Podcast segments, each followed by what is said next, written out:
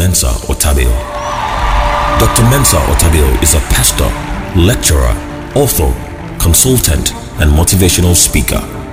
He is the founder and general overseer of the International Central Gospel Churches, which has a network of local assemblies in Ghana, Europe, the United States, Canada, and other parts of Africa. He serves as the senior pastor of Christ Temple, ICGC's mother church in Accra, and also the chancellor of Ghana's premier private university, the Central University College, CUC. The International Central Gospel Church, aka ICGC, is an evangelical, charismatic Christian church officially inaugurated on the 26th of February 1984 in Accra, Ghana. The first meeting was held in a small classroom with a total of 20 people. Currently, membership runs in the tens of thousands with over 450 branches planted in various parts of the world.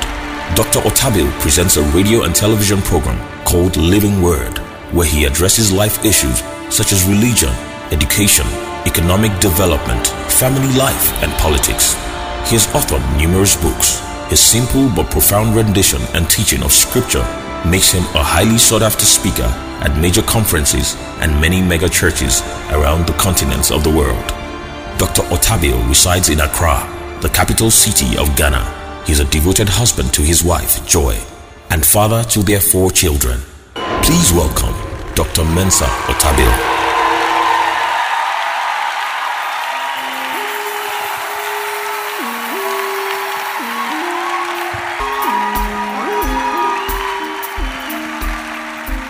Praise the name of the Lord. Praise the name of the Lord. Hallelujah. Kindly be seated in God's presence. It's a great joy and a great honor to be here this evening. Uh, tonight, I may do a little longer than my usual because I'm going to teach something that is needs a little bit more time to uh, make it work. Pastor, I hope you'll be patient with me a little bit as I work this message. Um, all right?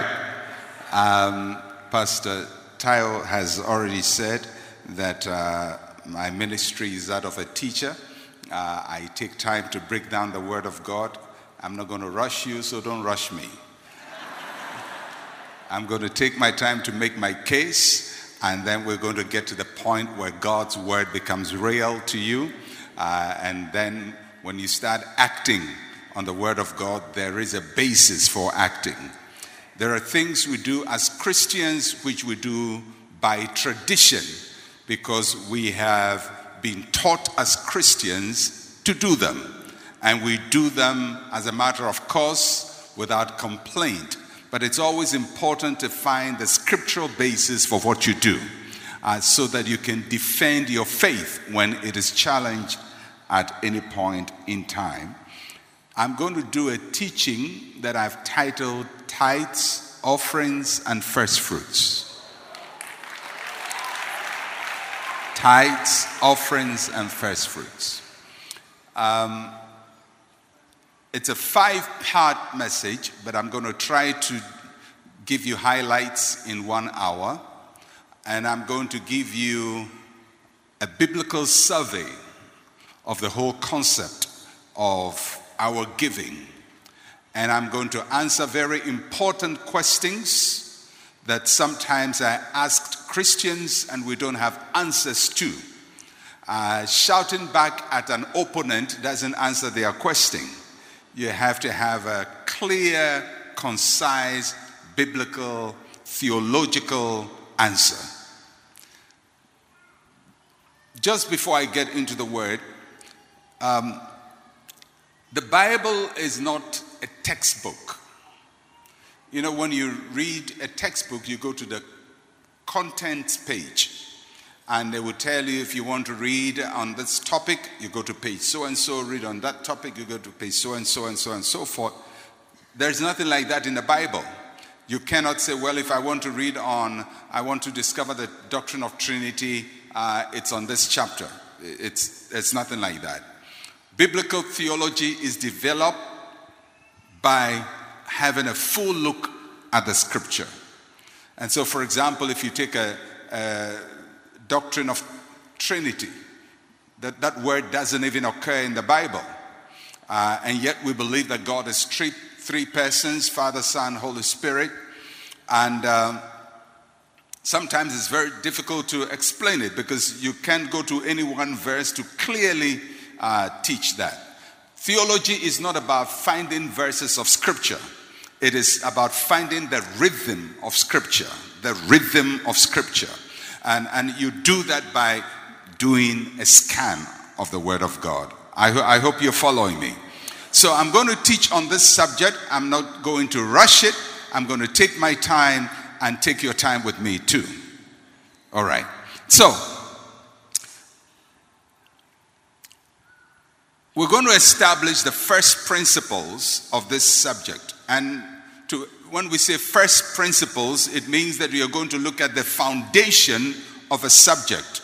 The first time it is introduced in the Bible, how it is introduced, and how that subject develops in the Bible, and how it is applicable today. So we go to the book of Genesis, chapter 4, and verses 1 to 5. Genesis chapter 4, verses 1 to 5. And we read Now Adam knew Eve his wife, and she conceived and bore Cain, and said, I have acquired a man from the Lord. Then she bore again, this time, his brother Abel. Now Abel was a keeper of sheep, but Cain was a tiller of the ground. And in the process of time, it came to pass that Cain brought an offering. This is the first time the word offering is used in the Bible. An offering of the fruit of the ground to the Lord. Abel also brought of the firstborn of his flock and of their fat. And the Lord respected Abel and his offering. But he did not respect Cain and his offering. And Cain was very angry and his countenance fell. This is very important in the scripture because Cain and Abel were the first-born human beings on earth. Adam was not born, Eve was not born, they were created. We were not created human beings, we are born human beings. So, in real reference, we are more akin to Cain and Abel than to Adam and Eve because the process of our being is not as it was with Adam and Eve, it is as it was with Cain and Abel. So, Cain and Abel represent the human race far more than Adam and Eve represent the human race. Definitely, they are the fathers of the human race, but in terms of representation, we are more in Cain and Abel than in Adam and Eve because they're the first born human beings.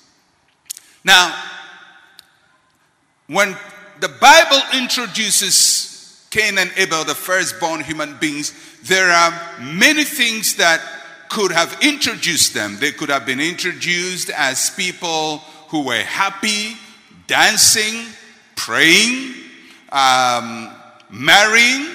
All these are possible. But the first introduction is to work, their work, and then second, to sacrifice. Work and sacrifice. And in the process of describing their sacrifice, the Bible says that they brought an offering to the Lord. The word offering in the Hebrew is minha. Minha in the Hebrew means first a gift, something that is giving willingly. Secondly, it is a tribute. A tribute is something that you give in payment. It's like a tax. So it is a gift, it is a tribute, and thirdly, minha means a sacrifice, something that you surrender. It's a gift, it's a tribute, and it's a sacrifice. In the process of time, they brought their offering, their gift, their tribute, their sacrifice to God. The Bible says that Cain gave the fruit of the ground. The fruit of the ground. Um, because that's what he was doing. He was uh, an agriculturist, he was crop farmer. So he produced, he brought from the work of his hand and presented an offering, a gift to God, a sacrifice to God, or paid tribute to God. Abel also brought an offering to the Lord, but interestingly, whereas Cain's offering is just described in a generic term that he brought an offering. Abel's offering is described in qualitative and quantitative terms. In other words, he didn't just bring an offering, there is quality and there is quantity with what he brought. Well, God looked at the two offerings, he accepted one and rejected the other. Cain's offering was good. You know, when I was young in Sunday school, I was taught that Cain brought rotten tomatoes to God and, uh, and, and God got angry. It wasn't really rotten tomatoes. He brought the fruit of the ground, and I believe that he tried his best to bring the fruit of the ground. But somehow, it didn't cut it. It was an offering, it was given to God, but God did not accept it. And that's the principle you have to understand. Just because you gave to God does not mean He will accept it. God is not obliged to receive every gift that is given to him. There are certain qualifiers that determine what he accepts and what he rejects. So it's possible for you to give with a good heart and be rejected by God. And it's possible for you to give and be accepted by God. So Cain, Cain's uh, offering is rejected, but Abel's offering is accepted. There are two things the Bible says about Abel's offering. First is that he gave of the firstborn of his flock the firstborn of his flock. The old King James says he gave the firstlings of his flock. And secondly, he gave the fat from the flock. The firstborn and the fat. Firstborn, quantity, fat, quality. Why do I say firstborn means quantity? Normally, when we read the Bible, we impose our mind on the scripture. But this, it's important for, for you to let the scripture be the scripture. The Bible says that Abel brought the firstborn of his flock. Flock is not singular, flock is plural. The firstborn of his flock. In other words, he didn't just go to catch one animal to present to God. He brought the firstborn of his flock. Now, we're not told for how long Abel has been an animal farmer, but just for the purposes of debate, let's just say he's been working for 10 years or maybe 15 years rearing animals. And let's just say that his flock had goats, sheep, cattle, and uh, what else? Definitely not snails. I know Nigerians will wish there were snails there, but there was no snail. So, so let's say he starts rearing. His first goat gives birth. That child of the first goat is the firstborn. The firstborn marries another goat and they give birth. That second generation has a firstborn. And then the third generation has a firstborn, and the fourth generation has a firstborn. And as they increase, all of them have firstborn, firstborn cousins, firstborn nephews, firstborn nieces, firstborn goats. Comes to the sheep, the same process. Over a 10 year period, there are several firstborns. Comes to the cattle, several firstborns. So when Abel is presenting his offering, he doesn't pick one goat, he goes to the generations of production among his flock, and in each generation picks the firstborn. So by the time he presents an offering to God, it is a large quantity of animals he presents to God. That's the first thing about Abel's offering. It is quantitative. He remembers which is the firstborn and picks them, marks them out, and gives them. Now, the passage says that in the process of doing that, he gives their fat too. Now, what does that mean? It doesn't necessarily mean just the fat uh, that was in the animals. In other words, when, when Abel was picking his animals, if the firstborn was fat, he would not bypass the firstborn and pick the second lean born. He would, if it is the fattest, he will give it. Whatever the firstborn was, was for God. It was quantitative, it was qualitative. And God looked at the quantitative and the qualitative offering and accepted Abel and rejected Cain. Because Cain's offering had no effort in it and had no intention of bringing quantity and quality. First principle that offerings that God accepts are quantitative and they are qualitative. That is the first offering in the Bible the offering of Cain and Abel. That offering created an identity for the givers. The Lord respected Cain and his offering, but did not respect Abel. In other words, your offering will mark you out. And your offering will establish your relationship with God. Your offering will establish your relationship with God. The second offering in the Bible, this is the first principle, second offering in the Bible is the offering of Noah. I'm not going to spend too much time on it because I'm trying to save time. And that is in Genesis chapter 8, from verse 15 to verse number 22. And I'll just give you the background. Noah takes two of every animal into the ark. For the clean animals, he takes seven.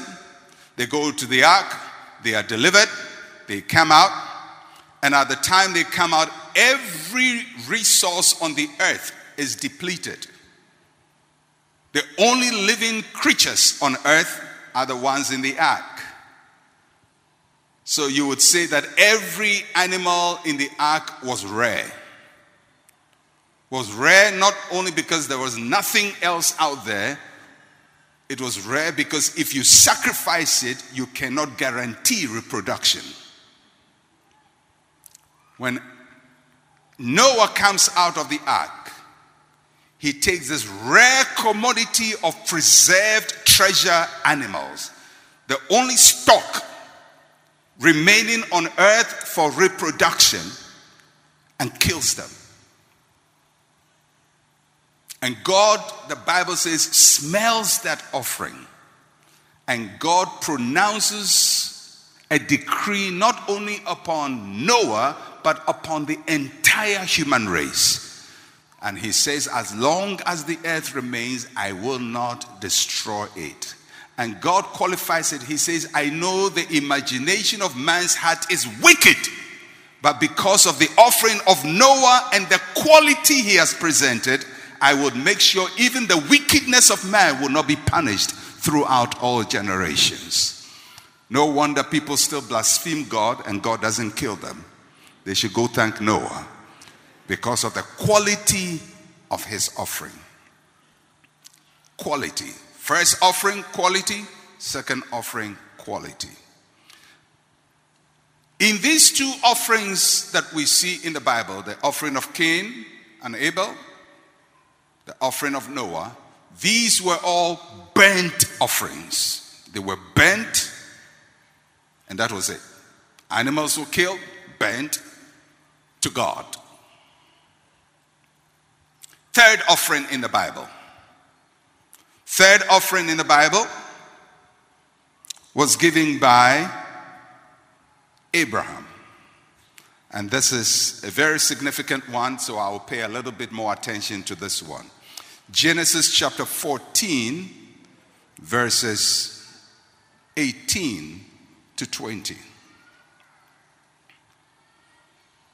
Now, most of you would know the background to this. You are in a great word church. Abraham leaves his parents' house, father's house, going to the land God showed him. His nephew tags along, his name is Lot. Lot stays with Abraham. And uh, over time, they both prosper. Abraham tells Lot, We don't need to fight because our workers are fighting each other. So you take the land you want, and I'll take the land you don't want. When your uncle tells you that to take the land you want and he'll take your leftover, you should be smart to let uncle choose first. But Lot chooses first, and he chooses the land that was later identified as Sodom and Gomorrah. He goes to live there. Sodom and Gomorrah is the New York of that time. It's the most prosperous place. It is cosmopolitan. They're very wicked people, very liberal in their thinking. In the process of time, there is a war, and some kings come and conquer Sodom and Gomorrah, and the people living in that area, they take Lot captive. It is reported to Abraham that your nephew Lot has been taken captive in a battle. Abraham assembles 318 servants from his heart, from his house. They go out and fight five kings and overcome them, and, and, and they return Lot and seize all the goods that were stolen. Now, they didn't just uh, seize the goods that were stolen at the raid of Lot in Sodom and Gomorrah, but every accumulated goods that those kings had developed over the years was seized by Abraham. After the battle, Abraham had this encounter, and that's what I'm about to read. Genesis chapter 14, verses 18 to 20. Then Melchizedek, king of Salem, brought out bread and wine. He was priest of God Most High. He blessed him and said, Blessed be Abraham of God Most High, possessor of heaven and earth. Blessed be God Most High, who has delivered your enemies into your hand. And he gave him a tithe of all. A tithe of all. This is the first time the word tithe is used in the Bible. And the Bible says he gave him a tithe of all. A tithe of all. Note that. Everything that he got, he gave him a tithe of all. The word tithe means a tenth, a tenth, or one tenth. Or in our normal language today, we say 10%, a tenth. The word tithe also means a collection, a collection, something that is set aside. So, you know, in those days, they didn't understand percentages as we know them now, so everything is by counting. So, how do you determine the tenth? By counting. If you had sheep, you count 1, 2, 3, 4, 5, 6, 7, 8, 9, 10. When you get to the number 10, you pull the 10 out. Then you start again 1, 2, 3, 4, 5, 6, 7, 8, 9, 10. You pull the 10 out. 1, 2, 3, 4, 5, 6, 7, 8, 9, 10. Pull the 10 out. And then the ones you pull out, you put into a group that is called the collection. So the tithe is the tenth you have pulled out of the whole and collected into a system. So the Bible says that Abraham gave a tenth. So if he gave a tenth of all, then it meant that whatever he got, if he got pieces of gold, he'll count 1, 2, 3, 4, 5, 6, 7, 8, 9, 10. 1, 2, 3, 4, 5, 6, 7, 8, 9, 10. If he sees shields, 1, 2, 3, 4, 5, 6, 7, 8, 9, 10, and pull them out. If he sees spears, 1, 2, 3, 4, 5, 6, 7, 8, 9, 10.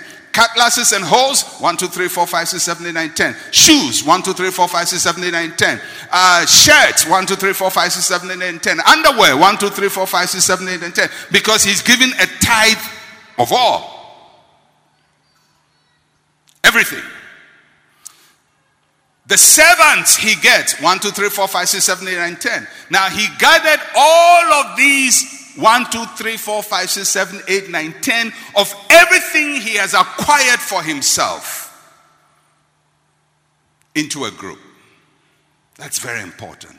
And he gives it to a very strange entity that appears to him a man that is called Melchizedek. Melchizedek. From two words, Melchi meaning king, and Zedek meaning righteousness, the king of righteousness. That's his name. But Melchizedek sits in two offices. He's king of Salem and priest of Most High God. Two offices. King of Salem. Salem is a city. And this Melchizedek was king of, the, of Salem. In other words, he is a civic leader, or you would put it in our current terms, a political leader. He represents a state. Then he's priest of God Most High. He is a spiritual leader. So Abraham takes the tithe and he gives it to this man who is both representing a state and God. The state and God. This is the first time in biblical record that somebody is giving a tribute to a leader of a city or a nation. And the first person doing that is Abraham. These days, when we give to a city or a nation, we call it tax. The principle of taxation is established in this giving from Abraham to Melchizedek. He gives to Melchizedek the tenth of all. But not only that, he, Melchizedek also is a priest of God, so he gives both to God and to the king. That's very important because later on, when we go to the New Testament, you remember Jesus Christ making reference to this principle of giving to both the king and to God. When they presented him a coin, he asked whose image is on it. And he, they answered, Well, Caesar. He says, You give to Caesar what is Caesar's, and to God what is God's. The tithe goes to God, the tax go to Caesar's. You don't mix the two. You don't mix the two. One goes to build the state, the other goes to build the things of God. Melchizedek was one man representing two offices. Now, this gentleman, Melchizedek, is a strange fellow. And the interesting thing about Melchizedek is that he didn't fight in the battle, he didn't risk his life. Abraham risked his life. There are other kings who had lost items, but this guy shows up after battle. I don't know whether he timed his visit or it's just by coincidence. But right after Abraham has had this battle, he has risked his life, the life of his servants, and he has delivered, and he has won a lot of money and a lot of booty. Melchizedek shows up. And he comes to serve communion, bread and wine, to Abraham. And Abraham says, I give you a tenth of everything. This is the first time a tithe is mentioned in the Bible. The first time. It is given by Abraham. It is not instructed by God. It is given willingly as an act of worship. Because Abraham recognized the sovereignty of God and the value of spiritual leadership and submitted his tithe to Melchizedek.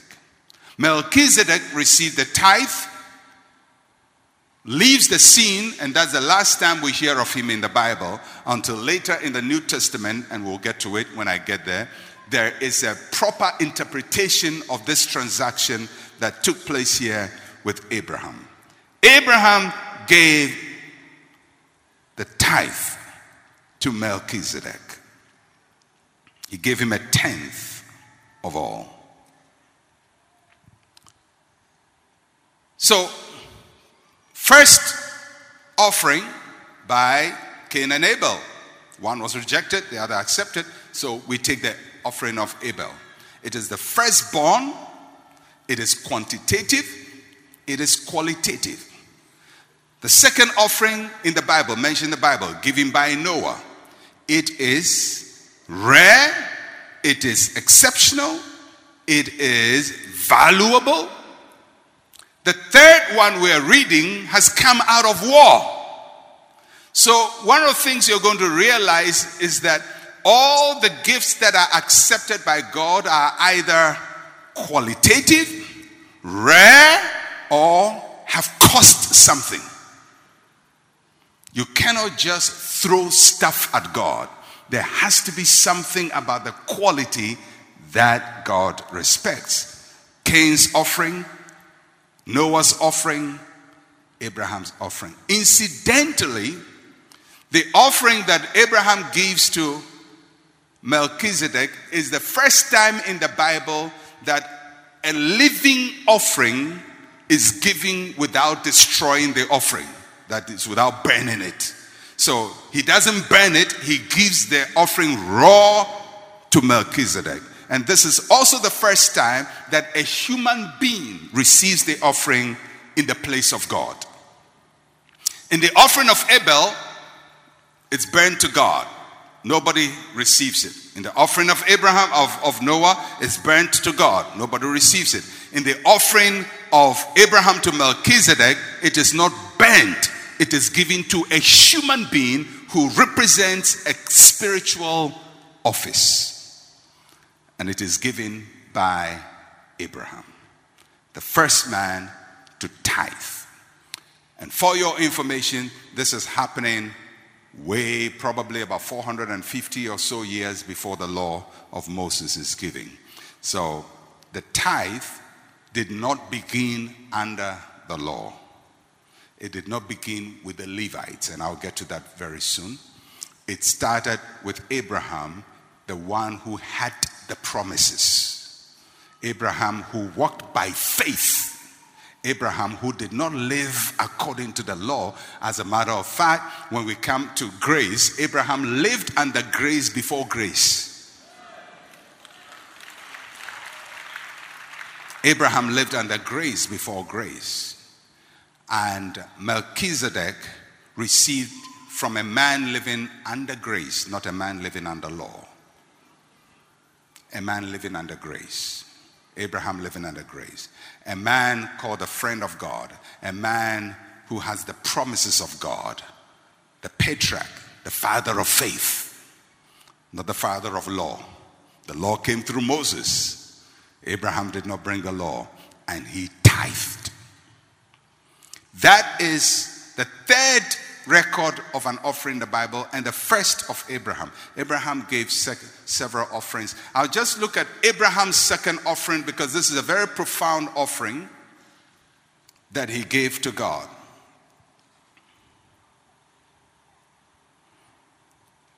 Abraham comes to God in Genesis chapter 15 and he complains to God.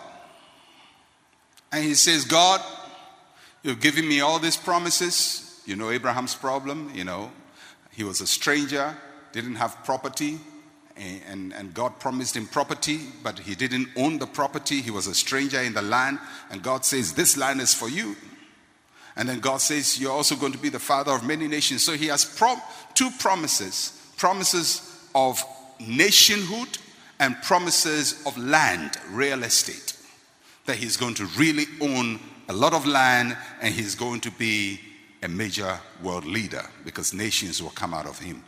And so he comes to God uh, and he says, God, how can I be sure that all these things you've been telling me all this time, you show up and you tell me these nice things, how can I be sure that you're not joking with me? How can I be sure that you're not playing with my mind, playing mind games with me? So God speaks to Abraham in this passage, and he tells Abraham to do something very interesting. Let's look at it. Genesis chapter 15, verses 7 to 11. Then he said to him, I am the Lord who brought you out of the Ur of the Chaldeans to give you this land to inherit it. And he said, Lord God, how shall I know that I will inherit it? So he said to me, Bring me a three year old heifer, a three year old female goat, a three year old ram, a turtle dove, a young pigeon. Then he brought all these to him, cut them in two, down the middle, placed each piece opposite the other, but he did not cut the birds in two. And when the vultures came down and the carcasses, Abraham drove them away. Very interesting. This is the first demanded offering in the Bible. The first time an offering is demanded. All the offerings we've seen so far, people just gave them. This time, God is making a demand. Does God make demands? Yes, He does. Abraham says, How shall I know that you will honor your word? God says, Bring me an offering. He didn't say, Believe me. He didn't say, Pray. He didn't say, Fast. He didn't say, Trust me. He says, Bring me an offering. And then he specifies the offering three year old heifer, three year old female goat. You don't bring a four year old male goat. When God gives you specific instructions, you obey because it's a specific offering to prove something to you. So he brings these animals, the pigeon and the turtle dove, in addition.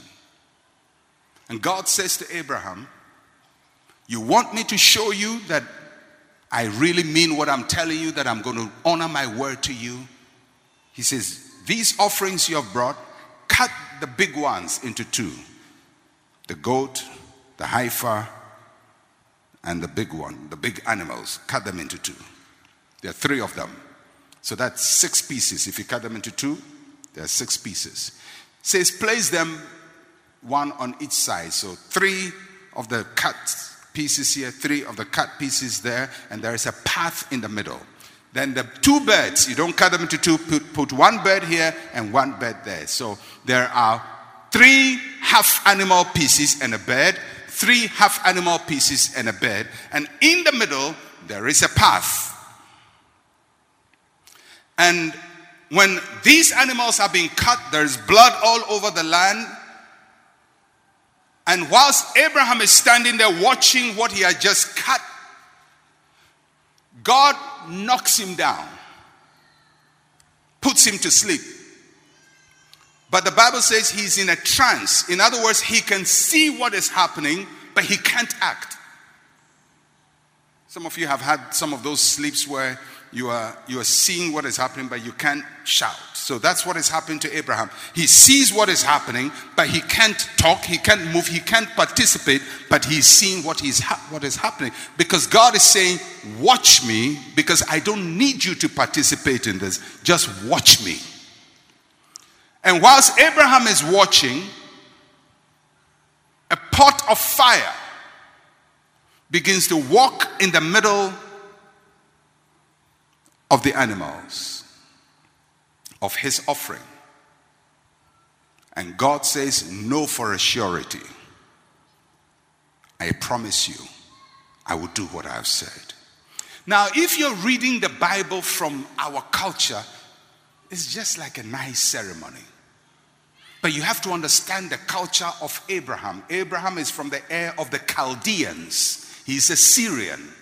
From his culture, Abraham understands exactly what is happening. Because in Abraham's cu- culture, when a junior royal wants to swear, or a conquered king wants to swear allegiance to a superior king, this is what happens. The junior king will go and bring these animals, cut them in pieces and the junior king will walk in the middle of them and swear to the senior king and said, If I fail my word, may I be cut as these animals are being cut.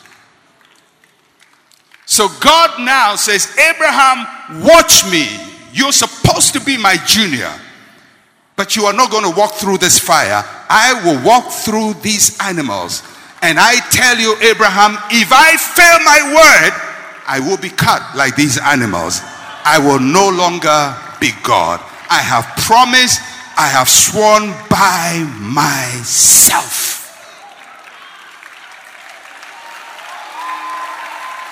I will not fail you, Abraham. I will honor my word. You will be a father of many nations. Your descendants shall inherit the land. They can go for many years, but they will still come back to the land. They may have enemies surrounding them, but they will still come to the land because I have walked through the animal pieces and I have sworn to you, I will honor my word.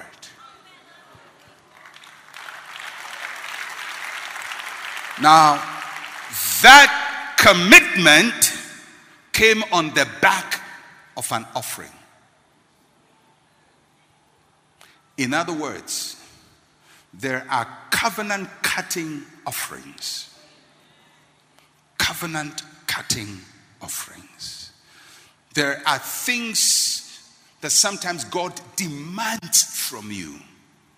It's not a general thing that everybody is giving, but God makes a specific demand from you because He wants to cut a covenant with you.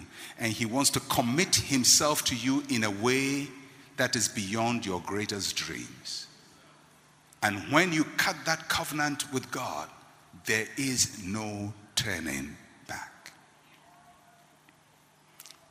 That is the first time God demands a specific offering. It is not a tenth. It is not a tithe. It is special. Abraham, bring me this offering. Because you know, sometimes in church things happen, and sometimes you can be challenged to bring a special offering. And people say, Where is it in the Bible? that I must bring so much and bring so much and bring so much. Well, that is it. You want to prove God? He's going to make a special demand on you.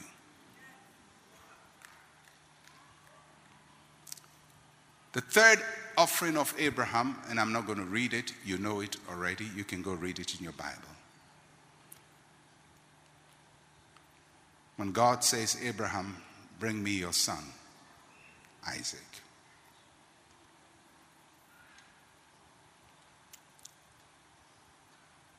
And Abraham goes with his son to Mount Moriah. His son asks, Father, the fire, the wood, where is the lamb? He says, Son, God will prepare himself, provide for himself an offering. And he goes to the mountain, binds his son, just about killing his son. And God says, Abraham, stop. I walked through the fire for you yesterday, and you have walked through the fire for me today. I gave myself to you, and you have given yourself to me. I swear, in blessing, I will bless you. In multiplying, I'll multiply you because you have not withheld your only son from me. By those two acts, Abraham came into a lifelong covenant with God that outlived him and continues today. And I'm going to touch on that later on if I still have time.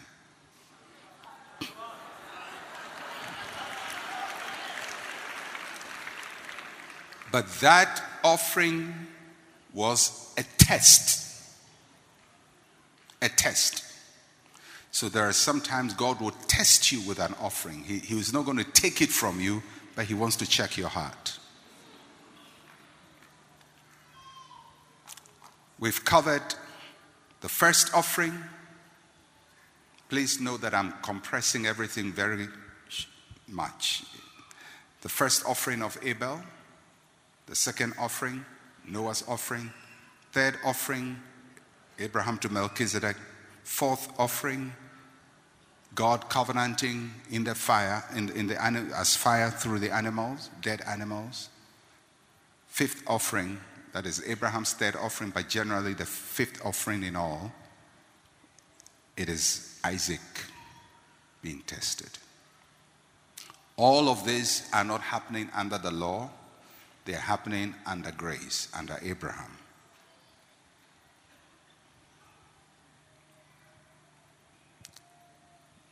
We will touch the law just a little bit. Israel becomes a nation under Egypt. God says to Moses, Go and tell Pharaoh, let my people go. They come out, they go to Mount Sinai. God wants to make a law with them. And uh, Mount Sinai is shaking.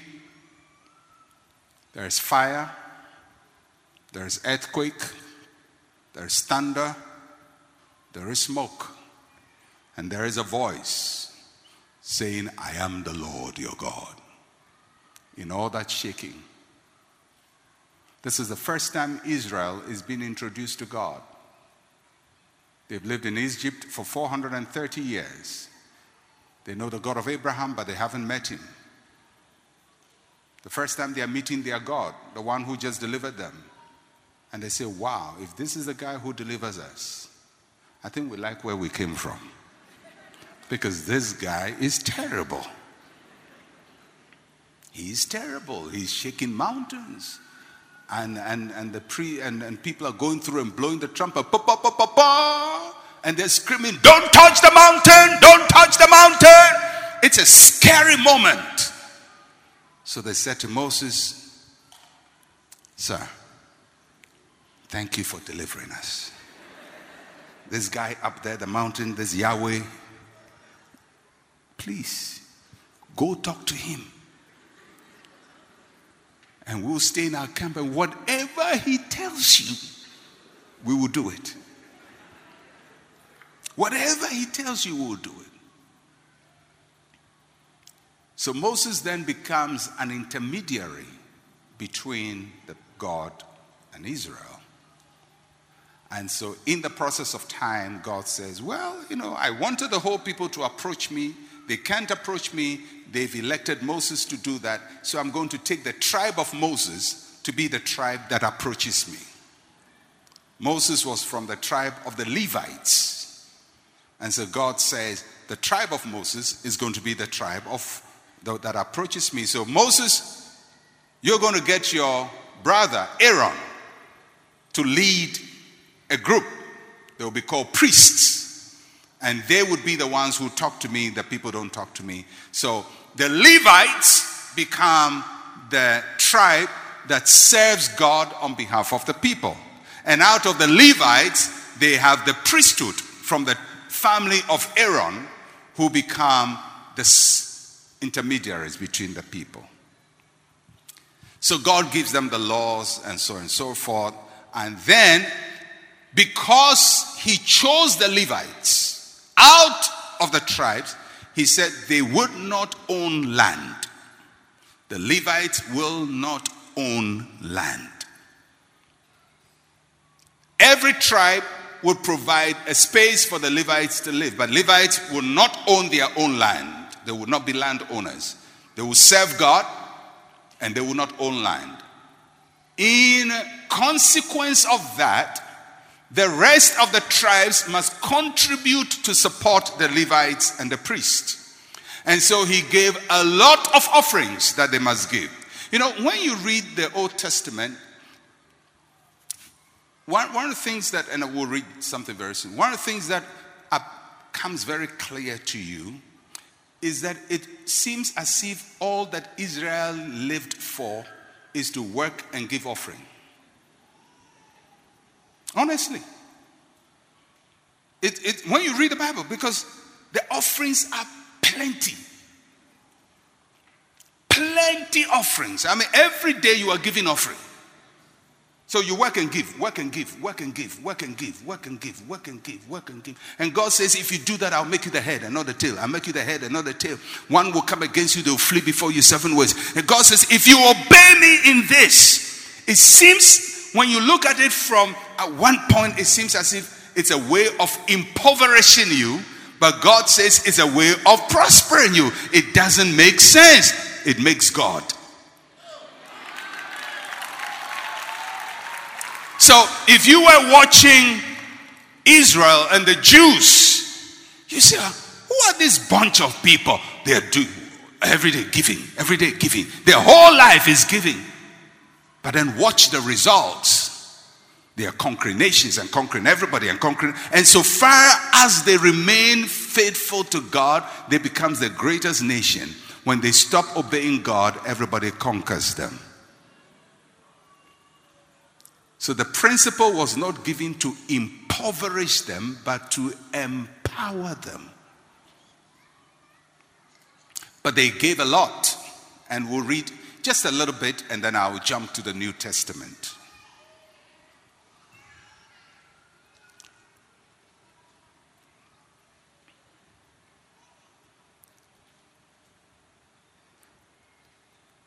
Exodus 23 14 to 16. Three times you shall keep a feast to me in the year. You shall keep the feast of unleavened bread.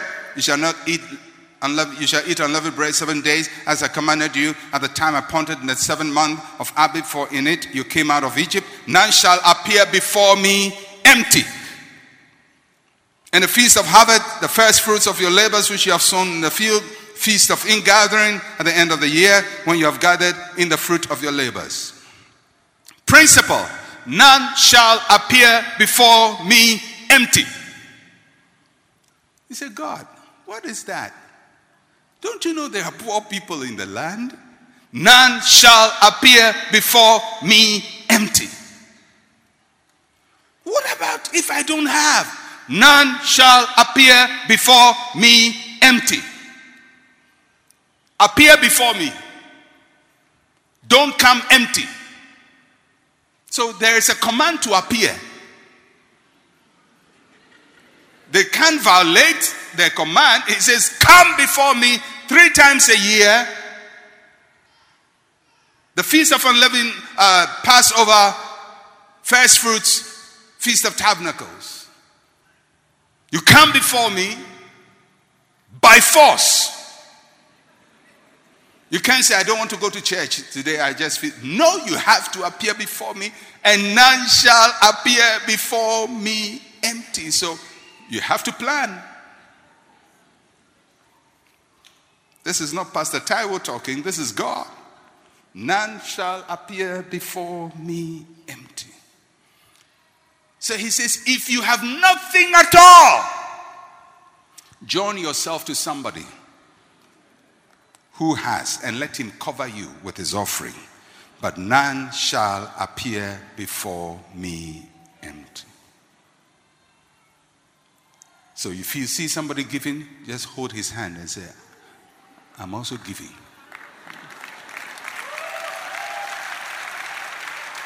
That's the rule.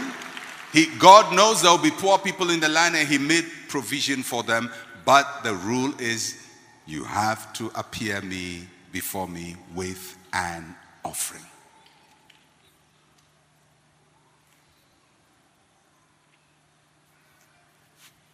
All right, that's the law.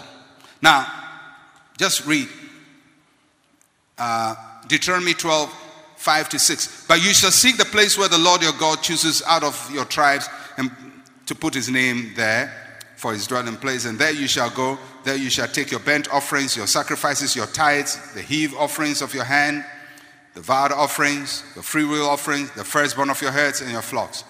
By the way, there was not only one tithe, there were three systems of tithing. So the tithe is three different types. Most times we teach it as if it's one type, three different types. I can't go into all of that. And then there is burnt offerings. That is, the animal is completely burnt. Then there is sacrifices. Usually, the sacrifices, you eat some of the meat. Tithes, tenth, the one you know. Heave offerings and wave offerings. These are offerings that are offered openly. So, heave offerings you hold the offering and move it up and down. Wave offerings left to right. Heave offerings up and down. It's a public offering. Everybody sees your, your offering. If your goat is small, everyone says, ah, that is a small goat. no, I need to teach this because, you know, sometimes people say, well, Jesus said, don't let your right hand see your. Well, the heave offering, everybody sees what is in your hand. They see what's in your hand. Because you have to understand the context in which the scripture occurs. Don't just pick scriptures. You have to know the context in which they occur and what is the meaning for why Jesus said what he said. Uh, but if you're giving heave offering, everybody in church will know. That's his heave offering. The jaw of his goat is broken. It's a crippled goat. Everybody will see it. So it's not a hidden offering. A heave offering is publicly seen, I think, to encourage people to give good offering. Then there's vowed offerings, there's free will offerings, there's first fruits, and so on and so forth. The people who were required to receive the offerings, all these offerings from the people, were the Levites and the priests. They received them It wasn't necessarily that when you receive it, it is yours. There was a system of distribution of all the offerings. It followed a very rigid legal procedure. You don't just take it and put it in your mouth. There was a decorum that goes with it. But the Levites were authorized to receive offerings. I could do a lot under Old Testament. My time is almost up. So let me jump to the New Testament. And the New Testament, I would talk briefly about Jesus. And then I will talk about the early church. And then I will end with Melchizedek again. I hope I can do all of that in about 15 minutes. The first offering in the New Testament, Luke chapter 2, verse 21 to 24. Now, when eight days were completed for the circumcision of the child, his name was called Jesus, the name given by the angel before he was conceived in the womb. Now, when the eight days of her purification according to the law of Moses was completed, they brought him to Jerusalem to present him to the Lord. Jesus is the first offering in the New Testament. He himself. Because this is the first time an offering is mentioned in the New Testament, and it is Jesus as an infant presented as a firstborn offering or a first fruit offering unto God. The second offering in the Bible is the offering that Mary gave herself for her purification. Jesus is the first offering. The first offering in the Old Testament, Cain gave of the firstborn. The first offering in the New Testament, Mary gave of her firstborn. Both offerings in Old and New Testament are firstborn offerings quantitative, qualitative.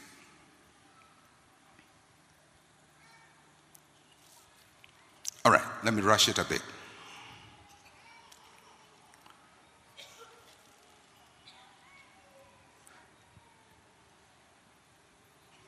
Then there is the offering that was given to Jesus. Oh, I wish I could do work with this one. When the wise men came to give to Jesus in Matthew chapter 2, they gave to, to give an offering to Jesus. The Bible says that they opened their treasures. You know, uh, you know, people have a way of putting their own interpretation of scriptures. You know, we three kings of Oriental bearing gifts we traverse afar.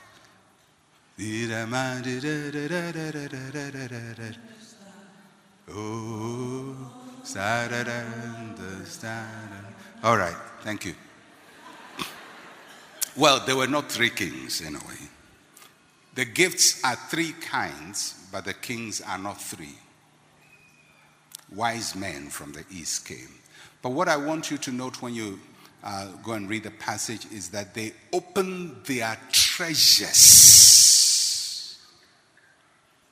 They didn't take gold from their pocket.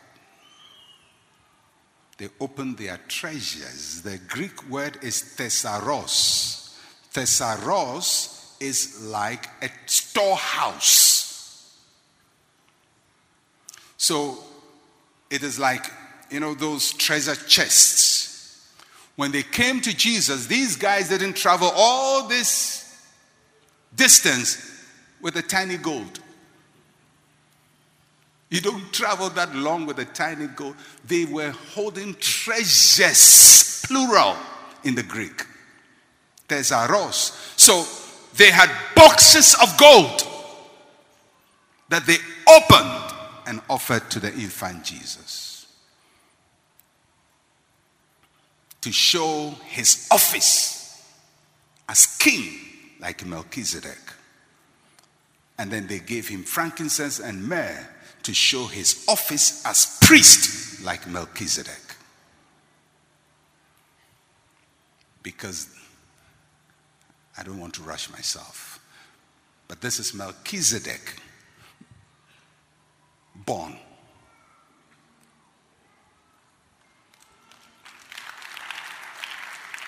The king priest manifested in the Old Testament, born in the New Testament. We'll find out soon. Okay, let me just try and shut down what Jesus said on tithes.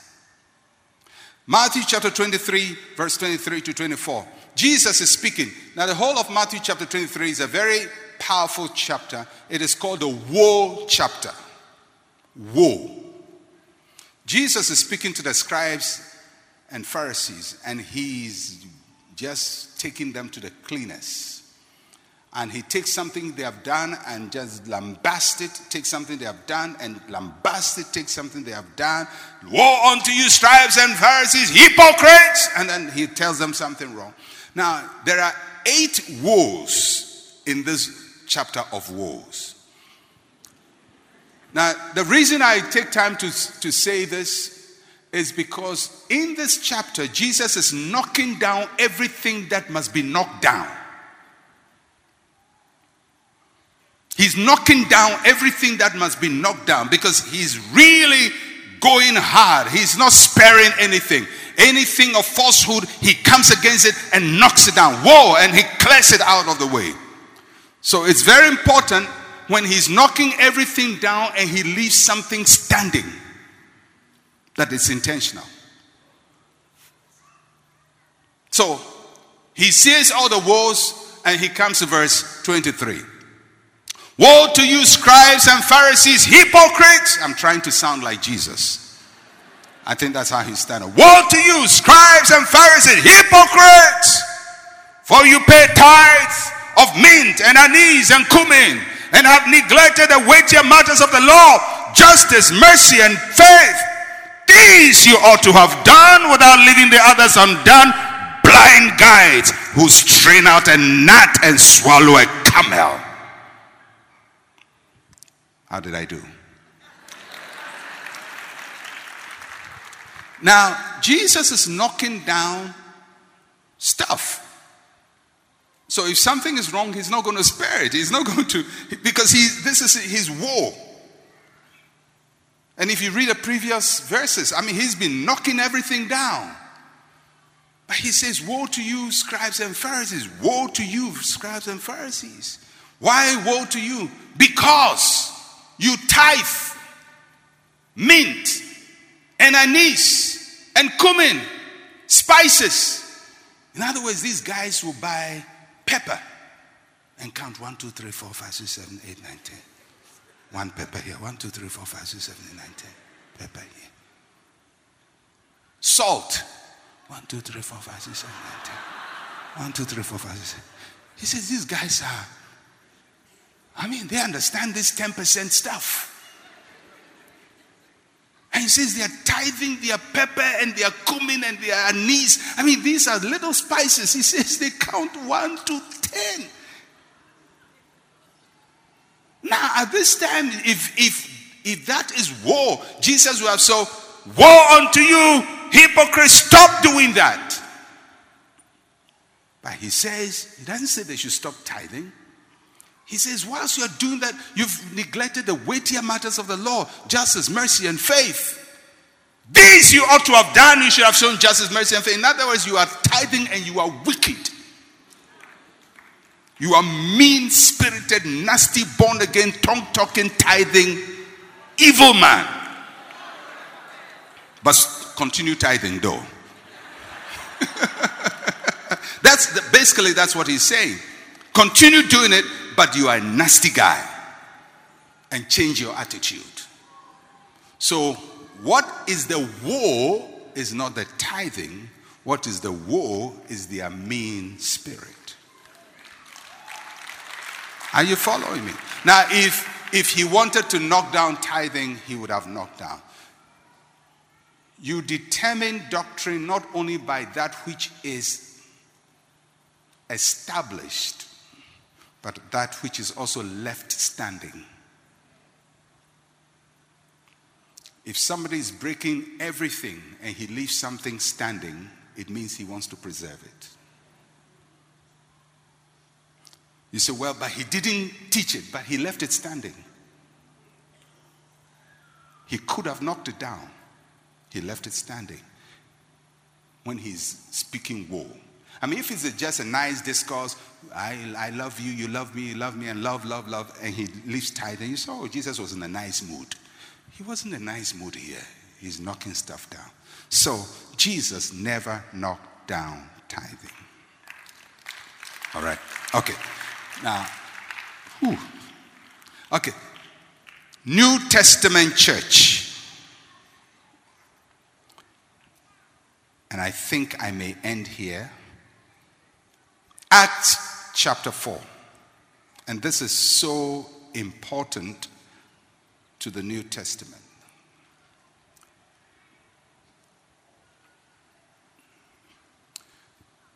Now, let me just say this a bit before I read this and then probably we close.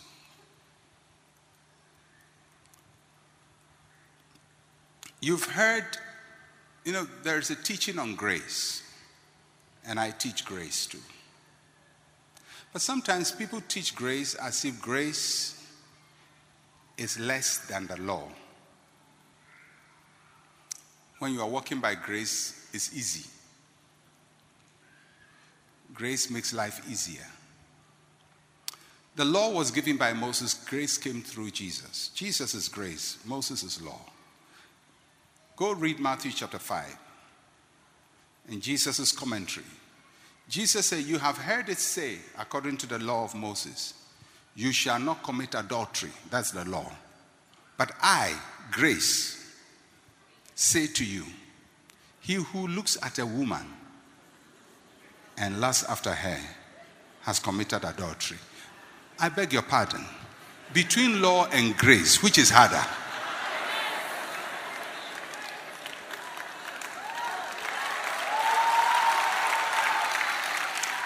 He said, You have heard it said, You shall not murder according to the law. I, grace, say to you, if you hate your brother, you have committed murder. Please. Which is harder? So, why do you think grace is less than the law? So, where the law collects 10%, grace collects 100%. Oh, yeah, I'll just show it in the scripture. I'm not making it up. This is not my mind. Just look at all the offerings that were given in Jesus' time. Every offering. He says to the rich young ruler, Go sell everything. Don't bring 10%. Give all. and come follow me. And the guy says, Sir, this is not what I thought. Peter said, Lord, we have left everything. The widow, Jesus said she gave all. Whereas the law asks for a part of what you have, grace asks for everything you have. You're not happy. You, want, you, you wanted me to reduce it for you. All right, so Acts chapter 4. This is the first offering by the early church. First offering by the early church. Acts chapter 4, verse 32. Now, the multitude of those who believed were of one heart and one soul. Neither did anyone say that any of the things he possessed was his own, but they all had all things in common. And with great power, the apostles gave witness to the resurrection of Jesus Christ, of the Lord Jesus. Great grace was upon them all. Now, there nor was there anyone among them who lacked, for all who were possessors of lands or houses sold them and brought the proceeds to the, of the things that were sold and laid them at the apostles' feet. 100%. Remember Ananias and Sapphira? And they distributed to each one as had need. And Joseph, who was also surnamed Barnabas by the apostles, which is translated son of encouragement, a Levite of the country of Cyprus, having land, sold it and brought the money and laid it at the apostles' feet. Just something very interesting. This is the first record of the New Testament church giving, and the first record of the first giver mentioned by name in the New Testament. Everything in the Bible is written specifically for special attention. Many people gave, only one person's name is mentioned, and his name is Barnabas.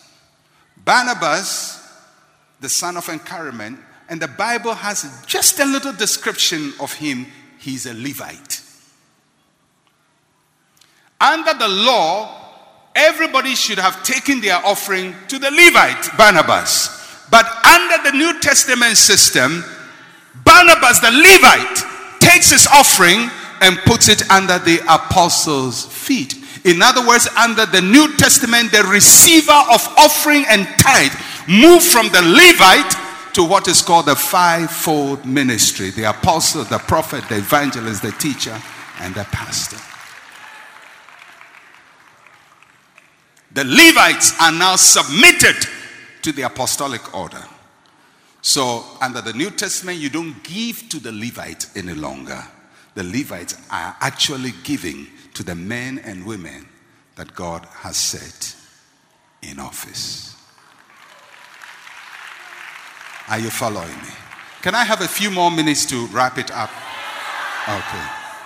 All right. So let me wrap it up for you in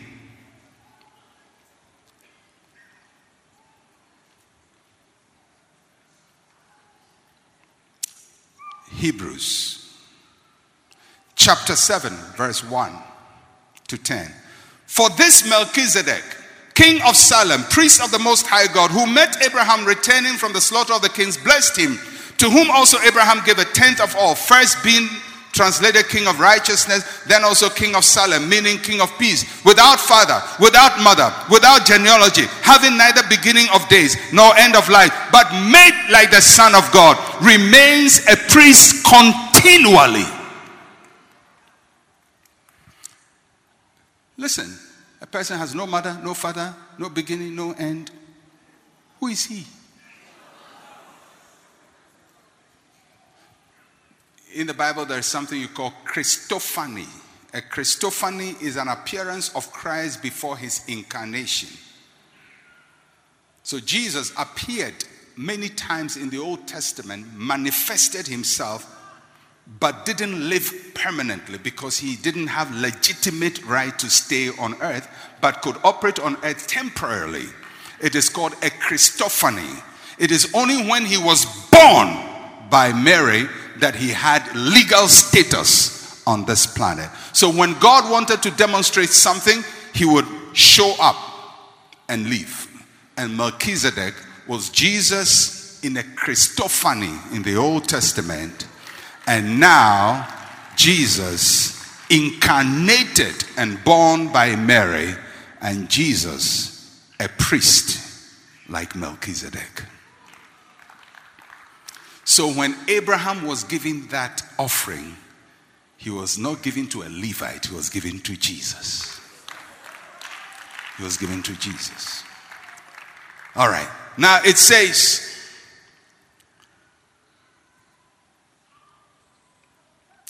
Verse 7 Beyond all contradiction, the lesser is blessed by the better.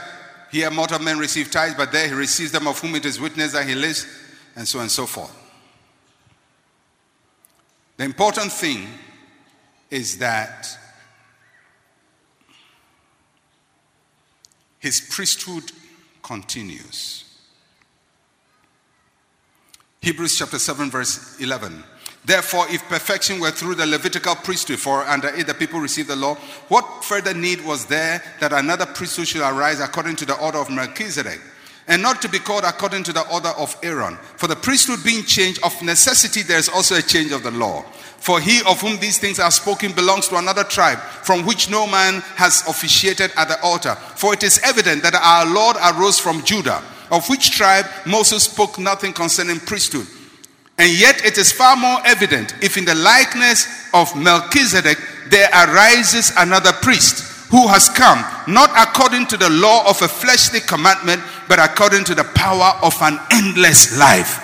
For he testifies, You are a priest forever according to the order of Melchizedek.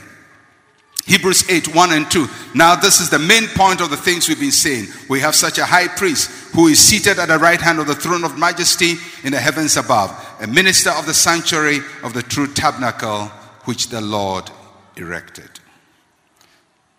Let me sum it for you. What the Bible is saying is that this Melchizedek, his priestly ministry never ended.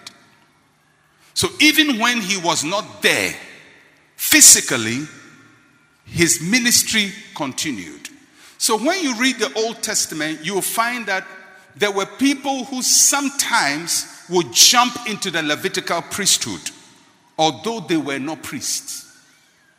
For example, David. David could eat the bread of priest and not die. When David wants to inquire from the Lord, he doesn't inquire from Abiathar, the priest according to the law. He takes the ephod from Abiathar and inquires of the Lord himself because if David was a priest not according to the Levitical order, but according to the order of Melchizedek. Jethro was a priest according to the order of Melchizedek, and there are many people that God raised as priests according to the order of Melchizedek. The priesthood of Melchizedek never ended. And as it received tithe of the ones who have the promise in the past, it continues to receive tithe of those who have the promises today. Let me end by asking a few questions and then I will give the answers to it. Question number one Did the tithe cease in the New Testament? Did tithing cease in the New Testament? My answer not exactly. People ask, why, what is not exactly? That's why you people confuse people. What is not? A, Say, if it's no, say no. What if yes? You know, people like things black and white, but not exactly because it's not as simple as that. Not everything is yes and no. Why do I say not exactly? Levitical tithing ceased. Levitical tithing ended. When Christ said, It is finished, Levitical tithing ended. But the order of Melchizedek, which is now in Christ and manifested through the apostolic office, continues. So it may seem like the same thing, but it is not the same thing. It is looks like the same thing, but the administration has changed. It is no longer Levitical, it is the order of Melchizedek, which is in Christ, which is in everybody that is called in Christ. So the Levitical priesthood tithing ceased. You cannot use Levitical scriptures to support your tithing. Jesus said it's finished, it's finished. But the order of Melchizedek continues to receive tithing. So when you tithe now, you are tithing straight to Jesus. Straight. Not to Aaron, straight to Jesus. That's why I said not exactly. One ends, the other continues. There's what theologians call continuity and discontinuity. They say that just to confuse you. All right.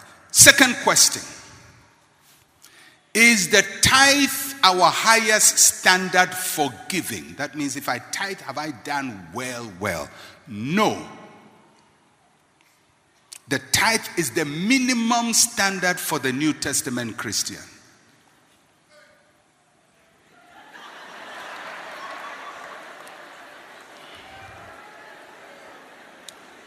Jesus said, the Pharisees, they tithe their pepper and their salt. And unless your righteousness exceed the Pharisees, you cannot see the kingdom of God. You cannot be at Pharisee level in the New Testament. You have to go to a higher level. But if you are a baby Christian, you can start at that level and grow from that level. The tithe is not the highest, it's the highest in the Old Testament, it is the lowest under grace.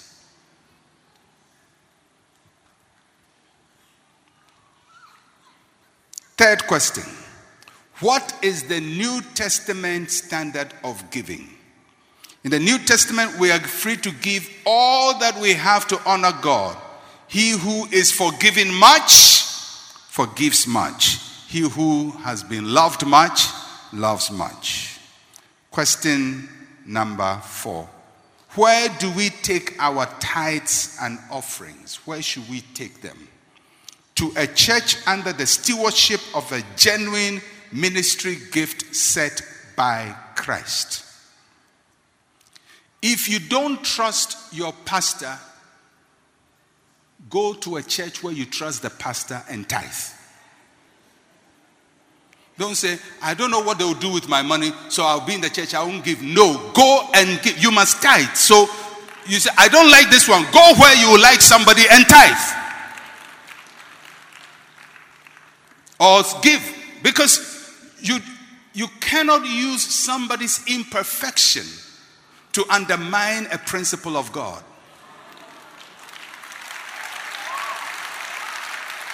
You cannot use somebody's imperfection to undermine a principle of God. A principle of God must be honored. And if you don't like the person, go to a place you like and you can tithe comfortably. Sometimes people say, I don't know what they are using my money for. Go to a place where you know what they are using their money for. Look at the lights. That's, that's your money there. Your money is shining. This carpet is your money. So somebody said, Well, I don't want my money to be used for lights in the church. Okay, go for a place where they will use your money uh, to do something else. I mean, it's a free world, but the principle must be honored. Whether in this church, that church, this pastor, that pastor, I don't like that one. He dresses too much. I think it's my money. Leave the church. Go to somewhere and, and tithe. It's as simple as that. It's a free will. You can't avoid tithing by criticizing a pastor.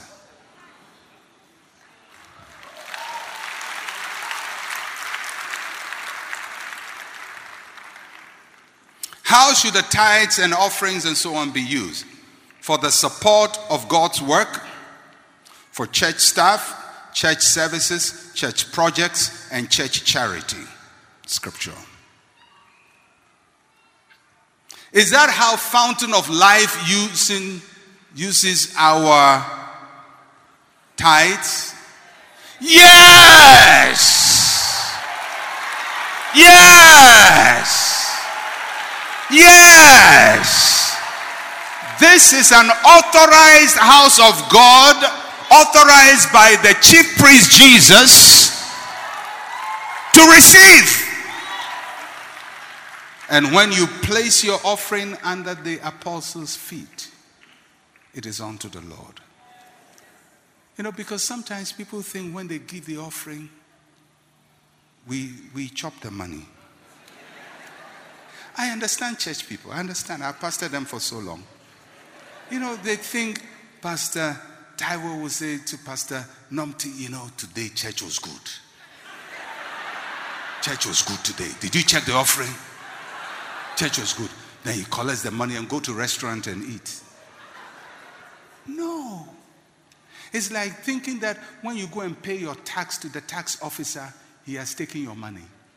He's only a receiver of your money. It is not his money. He is a receiver of your money. Now, I've heard people say, you know, I, as for me, I won't tithe. I will go and take care of the sick and I'll, I'll give to orphanages. God bless you for your kind heart. But it's like somebody says, you know, the road in front of my house is full of potholes. Government is not uh, filling the holes, and, and, and the road is nothing. So I won't pay my tax. I'll use my tax to fix the road. Try it. That's not how it works. You can't be arbitrary. You can't be arbitrary. It's, it's, like saying, oh, I have to go to school. I'm going to pay school fees. But instead of paying school fees to the school, I'll go and plant a tree in the school and, and, and clean the school with my school fees so the school be nice. Are you crazy? You know, you know, the way people think, you know, somehow we think all right. Then when it comes to church matters, people just lose their brains. And they're making all kinds of silly arguments. And I'm watching, I say, Are you crazy? Who operates that way?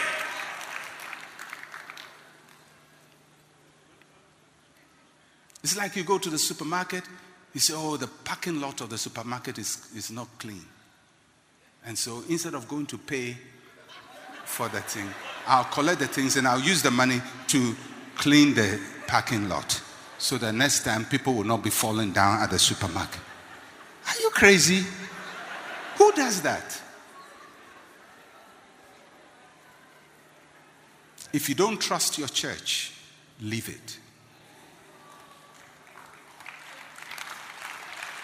Go to a church you trust and pay your tithe and trust that they will use it well. But you don't have the right to distribute it according to your will. New Testament and Old Testament. New Testament, they brought it to the apostles' feet, and the apostles determined the usage of it, not Barnabas determined the usage of it. You just give it and the leadership of the church. If they say they want to give it to the poor, fine. If they say they want to build hospitals, fine. They want to build a university, fine. They want to buy shoes, fine. They want to buy rice and distribute it to members, fine. They want to buy a microphone, fine. It's not yours to decide again. The moment you lay it at the apostles' feet or put it in the offering basket through whatever means, you surrender it. Laying it at the apostles' feet simply means you surrendered it. You surrendered it. It's a figure of speech. You surrender. The moment you surrender it, it's not yours. Tell the person to you, your tithe is not yours.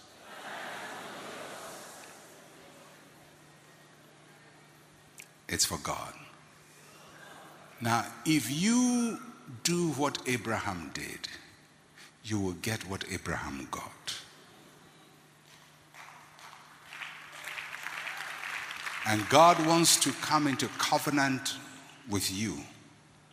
And He wants to come into a firm covenant and assure you without any shadow of doubt that with blessing, He will bless you, He will increase you, He will multiply you. There are people that God has sworn to so that even when they die, the promise continues on their children on their children's children. People are blessed for 10 generations, for 20 generations, because of a covenant between one man or one woman and the Lord. Tonight, I want you to determine that you would enter into this covenant of faithfulness with God. You will never appear before Him empty. You will not downgrade what He demands from you. You are going to be faithful and you're going to trust the covenant keeping God to keep his covenant with you because he truly is a covenant keeping God. Say with me, in the name of Jesus, I declare today, by understanding of the word of God and the clarity of my thought, I come into a faith covenant with God Almighty that from today I will never appear before him empty and I will give beyond the tenth according to the law of grace. Everything I have belongs to God. And I promise him all that I have from today in Jesus' name. Now lift up your hands and just begin to talk to God and come into covenant with Him concerning your children, concerning your business, concerning your future, concerning your children's children. As He did for Abraham, He will do for you. In the name of Jesus.